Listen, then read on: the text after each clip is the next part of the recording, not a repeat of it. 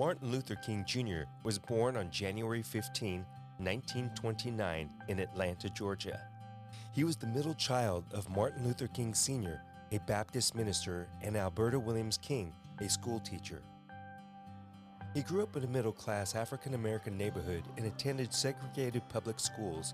And despite the racial discrimination he faced, King excelled academically and was a gifted speaker from a young age. From an early age and throughout his life, he was deeply inspired and influenced by his father and the teachings of Mahatma Gandhi. He graduated from Booker T. Washington High School in 1944 and entered college at the age of 15.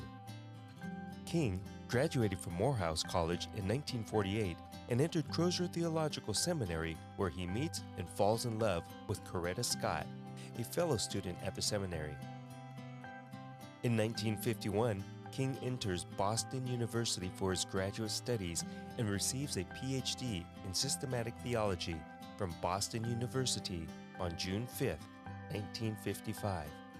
His dissertation title, A Comparison of the Conception of God in the Thinking of Paul Tillich and Henry Nelson Wieman. King and Scott married on June 18, 1953, and go on to have four children together.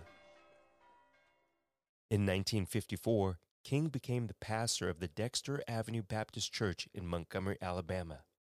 On June 2, 1955, Claudette Colvin, a black teenager, defied the bus segregation law and was forcibly removed from a bus in Montgomery, Alabama. Nine months later, a 42 year old NAACP member, Rosa Parks, was arrested for refusing to give up her seat on a bus to a white person sparking a boycott of the city's buses led by the black community. King was chosen as the leader of the boycott and quickly became a prominent figure in the civil rights movement. On November 13, 1956, the Supreme Court rules that bus segregation is illegal, ensuring victory for the boycott. In 1957, King helped found the Southern Christian Leadership Conference, the SCLC, an organization dedicated to achieving civil rights for African Americans through nonviolence. He was elected as its first president. On May 17, 1957, Dr. King speaks to a crowd of 15,000 people in Washington, D.C. for the advocacy of voting rights to African Americans. In 1958, the U.S. Congress passed the first Civil Rights Act since its Reconstruction, and King's first book, Stride Toward Freedom, is published. During his speaking tour, Martin Luther King Jr. is nearly killed when stabbed by an assailant in Harlem. In 1959, he visited India to study Mohandas Gandhi's philosophy of nonviolence. Later, he resigns as pastor from Dexter Avenue Baptist Church to concentrate on civil rights full time and moves to Atlanta to direct the activities of the Southern Christian Leadership Conference.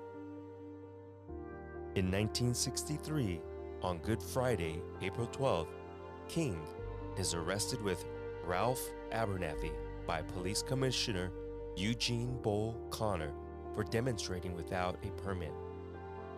One day later, on April 13, the Birmingham campaign is launched and this would end up being the turning point in the war to end segregation in the South. On May 10, 1963, King and Fred Shuttlesworth announced that an agreement, a truce if you will, with the city of Birmingham to desegregate lunch counters, restrooms, drinking fountains, and department store fitting rooms within 90 days, and to hire blacks in stores as salesmen and clerks and to release hundreds of jailed protesters on bond. King's leadership and speeches, such as his famous I Have a Dream speech in 1963, helped to inspire civil rights movement and bring about significant changes in American history. He helped to organize and lead many protests, including the Montgomery bus boycott the March on Washington for Jobs and Freedom, and the Selma to Montgomery marches. On January 3, 1964, King appears on the cover of Time magazine as its Man of the Year. In the same year, King is awarded the Nobel Peace Prize for his efforts to end racial segregation and discrimination through nonviolence. He uses the prize money to continue his work in the civil rights movement. King's efforts were not without opposition, and he faced frequent threats and acts of violence, including the bombing of his home in 1956 and an assassination attempt in 1958. Despite these dangers, he continued to speak out against racism and injustice. But on April 4th, 1968, standing on the balcony of the Lorraine Motel under the setting sun in Memphis, Tennessee, King was assassinated. He was there to support the strike by sanitation workers. The assassin, James Earl Ray, was later captured and convicted of the murder. King's death led to widespread riots in cities across the United States, and President Lyndon B. Johnson declared a national day of mourning.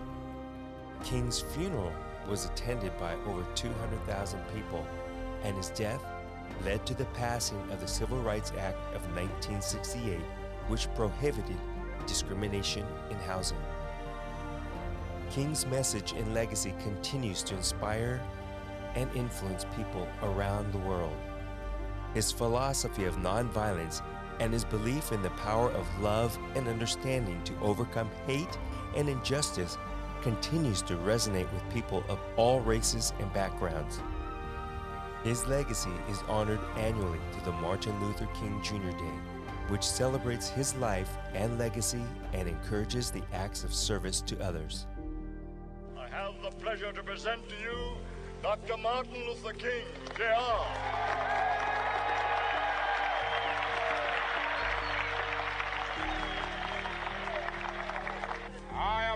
happy to join with you today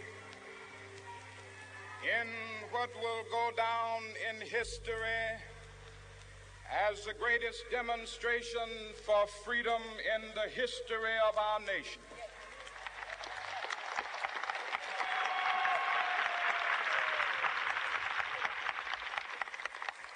I wish I could share with you this very important and inspirational speech given by the Reverend Dr. Martin Luther King Jr., which begins with five score years ago. However, this speech is not in public domain.